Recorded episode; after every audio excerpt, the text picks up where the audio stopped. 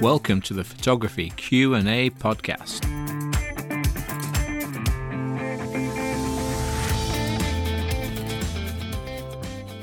Hey, how's it going? I'm Andy Jones and this is episode number 11 of the Photography Q&A podcast. This week's question is, how do I stand out from my competition? Well, I've identified 5 things. There's probably other things you can think of, but I've come up with 5. They are style. So you've got to be distinctive, stand out from the crowd. You've got to sell products, meaning you're going to sell posters, collages, framed wall art, canvases, basically anything that people that just do shoot and burn, selling digital files, can't compete with. Next, we've got service. You need to be prompt, polite, attentive, and exceed their expectations, which you would think would be a simple one, but a lot of people don't. I've been guilty of it myself. And number four, we've got give back. By give back, I mean like offer free coaching to local photographers. Like don't sit up there on top of the hill thinking you're the, the big guy. Help people and help fundraise for charities. You've got a skill that you will be able to pass on to charities quite easily and get money coming in for them. And the last one is don't compete on price. Pricing is very important. You don't want to compete on it, you want to keep your prices up. All right, let's start with style. You've got to be distinctive and stand out from the crowd. If you gave 10 photographers the same subject to shoot, you would get 10 totally different results. I'm pretty sure of that. And if you took those 10 pictures and showed them to 100 people, they wouldn't all like one type of picture. It would be spread across the board. Maybe one would be, you know, really impressive and a few more people will go for it. But no one likes the same thing. None of us do. We're all drawn to different things. So don't try to please everyone with your photography. Come up with your own style. Now you need to take some time, check out other photographers, identify what you like, and try to copy it. You don't have to get it exact. Just aim in that direction. If it's shallow depth of field on all your images, go for it as long as you can come up with your own style and stick with that.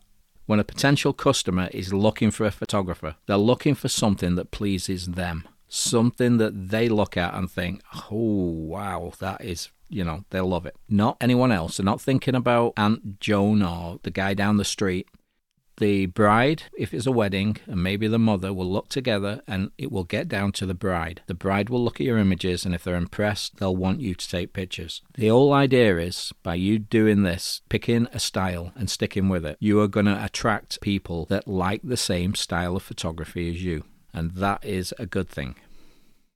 So, next we've got products. Now, you don't want to do what I did when I started out, which was for the first few years, all I did was sell the digital files. You turn up, take the pictures, go back home, work on them, process them, and at the time, stick them on a CD and deliver them. Most people when they receive their images digitally, leave them on the computer. Rarely do they print things out. They might print one little thing out, nothing of any consequence. They'll share them on social media, but they'll basically get left on a computer until the next photo shoot and they'll do the same. So you need to get over to some of these websites for the professional photo processing labs and have a look at what they'd have to offer. Different frames, different mattings, different canvases, small desk products, anything you can think of that you can put a picture on, they sell. And all the customers out there are willing to pay good money. I don't mean like an extra 25 bucks, an extra, I'm talking hundreds and thousands of dollars for your work properly framed to go on their walls. If you sell your customers wall art, okay, me, I'll rephrase that. You're not going to sell. Let the customer choose which professionally prepared piece of your art goes on their wall. You're not selling, you're letting them choose. The selling part is done through your website where you've told them that you sell wall art. So they're going to go out, look at your website, and get back to you, get a shoot, and they know what they've got to do. They're going to buy wall art from you. This isn't selling. Again, they choose you because they like your style, they like that you offer different products, and they can hang it on the wall. These are not digital files, these are products. That is what you need to be selling. If you're a sports or pet photographer, offer large posters, magazine covers, and collages. Here's an example why. Back in February 2020, before the dreaded COVID hit, I went to watch my grandson play in a little hockey tournament. I think he was seven at the time. I turned up at the arena with a camera in hand, thinking there'll be a, a, pro photographer there. And there wasn't a pro photographer. Because normally I'd go over and ask if it's okay. I'd just get a few snaps of my my grandson. And they normally say, yeah, no problem. There wasn't anyone there. So when I had a look around, you realize that every parent and grandparent that was in the arena taking pictures of their kids with their phone or their pads, and they, they get decent pictures as well with them. Why would they want to buy pictures from someone else, right? If you're a pro and all you do is offer regular photos, there really isn't much of a market to be had. You're not giving them you're giving them something technically a little bit better than what they've got. They don't care. What they've got is good enough, it's free, they've got memories. So I took a lot of pictures of my grandson. After that night I got home, made a poster up and a magazine cover. Now, when I used to do the figure skating events and I develop these magazine covers and I just Photoshop them. They don't take me very long. I used to have a bunch of them. I'll have to dig them out and put them up so people can use them. And they're a big seller. I know they sell. They're so different. You can personalize them. They're they really are an easy thing to sell. Posters are even easier if you get into the large sizes. So this poster I did for my grandson was two feet by three, 24 inches by 36. Now, the week after, his older sister was having her, well, it wasn't a tournament, it was just a one off game. I think they were in the playoffs. She was about to start playing. I turn up with the poster rolled up and the magazine cover. Now, at the arenas, all the parents are standing around the glass looking at the kid playing hockey. If you want to get people's attention, unroll a two foot by three foot poster that's personalized with his name and number and team, and it was incredible. Everyone just turned around. Kids, like my grandson, started to melt. He was, they had a meltdown. He didn't know what to do. The poster was almost as big as him. The amount of parents that looked at it, people were nudging each other, both like looking at it, stepping around, having a look, saying wow. And it was a simple thing to make. I'm going to do a video on this as well. How to make your own poster. So very easy. So I, I gave him, I gave his mum the rolled up poster, rolled it up, gave it her. I went off to the glass, started taking pictures of my granddaughter when she was on the ice. Within a few minutes, I had got six parents coming up to me asking, would I take pictures of their kid and do a poster like that? So I told them the posters take me a long time to do. Not really, but they don't know that. And it costs a hundred dollars. So I'll get a bunch of pictures. You choose which one you want, and I'll uh, I'll put I'll mock one up, and you okay, and I'll get them printed. So six of them. So that week I sold six posters at a hundred dollars each. So I was going to turn up and see how many I could sell in a weekend, but the dreaded COVID hit, and that was the end of that. I know from past experience that these things sell. And the reason they sell is because what I'm offering is totally different than other photographers in the area. All right, service. You don't underestimate good service. If you've been anywhere and someone's treated you well, a hotel or even just in a local store if they treat you well. You go back it's simple. You like you like that feeling of being treated well. So when someone contacts you get back to them as soon as possible. That's the first thing. Next when a booking is made send out a confirmation email with all the details including the directions to the photo shoot. If it's um, you've discussed clothing with them for a portrait session mention that. Even little things like the best place to park and meet them there. When they pull up, you need to be there. Next, 24 hours before every shoot, contact your customer and just check that everything's still okay to go. After the shoot, give them a set timeline of when they will get to see their images first and choose the products that they're going to buy. They need to know everything. When they've made their order, give yourself extra time. Don't say, yeah, I can get it done in a week. Tell them three weeks. If something screws up at the lab and it takes an extra couple of days, so be it. You've got plenty of time. It's better to turn up and give them their images a week early than screw them around and say, oh, I'm not sure when you're going to get them. People don't like that. But everyone remembers good service. And if you get stuff to them earlier than you said you did, you're a superstar. If you blog, if you have a website and you blog, mention that you've just worked with this family, get the permission, maybe to post some images of, of theirs. Tell everyone what a great family they are, what a great person they are. Whoever it is you're dealing with, mention them. If you've ever been mentioned on someone's blog, they'll love you for it. Like I've had it once, just the once, but I was so happy. It was a lady that I did her daughter's wedding and she mentioned me and she posted pictures and raved about me. Feels good. I got customers. And keep in contact with people. Going back to last week's episode on where we're mentioning the mailing list, keep them on your mailing list and contact them. Don't sell to them. They know how good you are at this point. Just mention that maybe fall's coming. I'm taking bookings for fall family photos. Book early. Simple as that. Next, give back. Now, by give back, I don't mean give your customers the fees back. What I mean is give back to your local community, whether it's the physical community around you or your photography community. Ask around your neighborhood. If someone's been suffering maybe with cancer, they've got a dog, go around and do a quick portrait of the dog. Get it printed, framed, whatever. Just give them a free gift. Make people, like people that are down, help them up. Make them feel good about themselves. Like they say that people that are not happy with service will tell 11 people on average. And if they're happy, they tell four.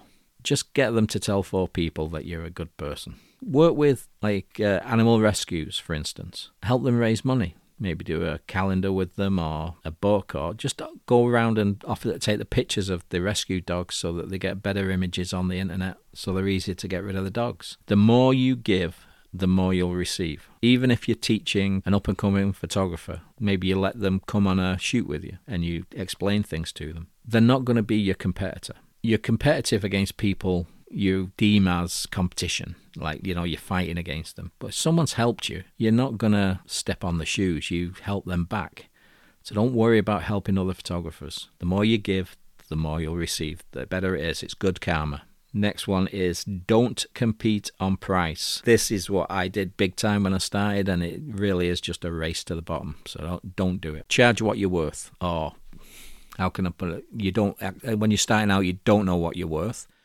Maybe you think you're worth thousands. You really don't know you're worth, but you've got to make enough money to cover your costs. If someone is taking the time to check out your portfolio and then contacting you, it's because you've impressed them with your work. If someone contacts you and they want a discount, don't listen to them. A lot of times I would get into conversations and email them, and it would go on for a week. And I'd just be saying, But no, I, I need this money. Like at the end, I'm almost begging them. Don't deal with people. Don't waste your time. You need bookings. You don't need to be spending, even if it's half an hour of your time, emailing these people or talking to them on the phone. Your time's valuable. Do not do it. If someone comes in and they say, "Oh, well, yeah, you want a thousand dollars for the wedding? Can I give you seven fifty? No, sorry, you're not getting it. Don't even talk to them. I realized when I started selling products, you get a lot less people trying to discount you. When all you sell is digital files, they don't see your services as anything special. You're just a commodity. So, to get around this, you're going to change your website or build your website and display things that you sell. This is really important. Don't put, like if you do, if you've just done your first wedding, don't put just a photograph, one of your images online. You need to show your image in a frame or as a canvas on a wall in a house. That way, when someone looks at it and thinks, wow, that's a nice picture, it is the final product. There are lots of dummy walls you can buy for Photoshop, meaning that you can buy an image, a Photoshop image, of someone's wall in a beautiful house, and there's a frame on the wall and you can Photoshop your image to it. There's lots out there, they're inexpensive, but it is a great way to get started before you actually start selling your work. People need to see what you sell. If it's canvas over a fireplace, get your image on it, post that picture of someone's fireplace with your image over the fireplace as a canvas. They get to see what you're selling. So once you've got these images on your website, you're not going to give your full price list out. Under the picture of the canvases, examples of your work and canvases, you're going to put prices from or prices starting at. It might be $500 for the smallest one. And then to find out how much the bigger ones are, they're going to have to contact you. They only get the full price list when you have their name and email address. They are a contact. Once they're a contact, then you give them your full price list. By the time you have their email and name, They've looked at your work on the website, they've seen that you do products and they like them. They know what the starting prices are and they will gladly give their emails. They wouldn't give you your email, give you their email if they didn't feel comfortable with what you do. You now have a qualified lead. When all you offer are digital files, none of this happens. On your website, all they're going to see are photographs. Now, they might be impressive photographs, but all you offer is digital files. All they're going to see is photos. It's going to be nothing framed, no canvases, no visualization of your work on the wall of a home. All they're seeing is photographs, and all you offer is digital files. The product that these customers see in their head is that the photo shoot is the product and they're paying you 500 bucks for a photo shoot and they get the files. That's it. That's the end of it. The other proper correct way of doing it is if you sell products, They know that they're going to have to choose which images are going to go on their wall. By selling digital files, all you're telling your customers is that this is the price. They're not allowed to spend more, which, when you think about it, you've limited yourself to how much money you can get. Instead, I want you to charge a session fee and let the customer decide how much they want to spend on all these beautiful products that you offer. Just leave it up to them, and you'll be amazed how much more some people spend. If they can't choose between two images for the big one over the wall, they'll pick one and then they'll use the other image for something else, for a smaller picture, maybe for another room, and you'll make way more money. But if all you offer is digital files for 500 bucks, you'll make 500 bucks instead of possibly thousands. You can still offer digital files, but you have to have it way up there at the highest of your prices so that it's a deterrent. They're not going to buy them. If they do, bonus, you make a lot of money and you don't have to do much work. Most people, when they see that they can get a 60 inch framed picture over the fireplace for less than the digital files, they're going to take that picture. Now, one way of doing it is stick your prices up high, like I just said, or say if you spend over a thousand dollars, you'll get the digital images. And another way is only give them the digital images, well, you could give them free of charge, just the images that were used in the products that you sold them. So if they got two pictures on the wall, they get two digital files. This is what's going to position you above all your competition. So, to recap, let's go through these again. You're going to choose a style, look at other people's work, decide what you like, try and replicate it. Don't ever try to please everyone. Don't do that. Just it's you're going to lose. You just ugh. You're going to sell products, wall art, posters, books, whatever. You're going to sell it. Like you're not going to sell everything that these processing labs sell. You pick out what you think is good and start with that, and you'll see which sells and which doesn't, and then you can change one out every so often and put something else in. Next, service. You've got to be prompt, polite, attentive, and just blow everything out of the water, make them feel loved. Next one is give back. You're going to help with fundraisers for charities, help other photographers. Like if some if you're at a wedding and someone says, "I've got a camera, I don't know how to use it," just at a quiet part of the night, give them five minutes and explain.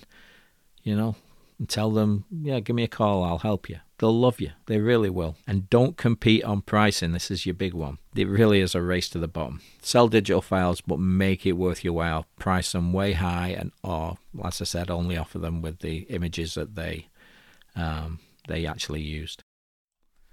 So when you're starting out, don't worry about all this stuff. The main thing you're going to do when you're starting out is offer free shoots, get experience, build your portfolio. All the time you're doing this, you're developing a style. Like your style is going to change day to day, week to week. It's going to be, I guarantee you, by the you start with one style at the end of the year, you've gone a slightly different direction. Won't be huge leaps, but it will change. So you need to get out there, do some free shoots to start with, move up to cheap shoots, still giving digital files away, and then when you've built your portfolio, you're going to put your prices up and start selling products. If you have any questions or you're not sure about what I've been gibbering on about, get on the Facebook group and ask away. I'm more than willing to answer. All right, so that's it for this week. Next week's question is How do I price? So I'll give you a full rundown on pricing. Uh, that's it. Have a good one. Bye.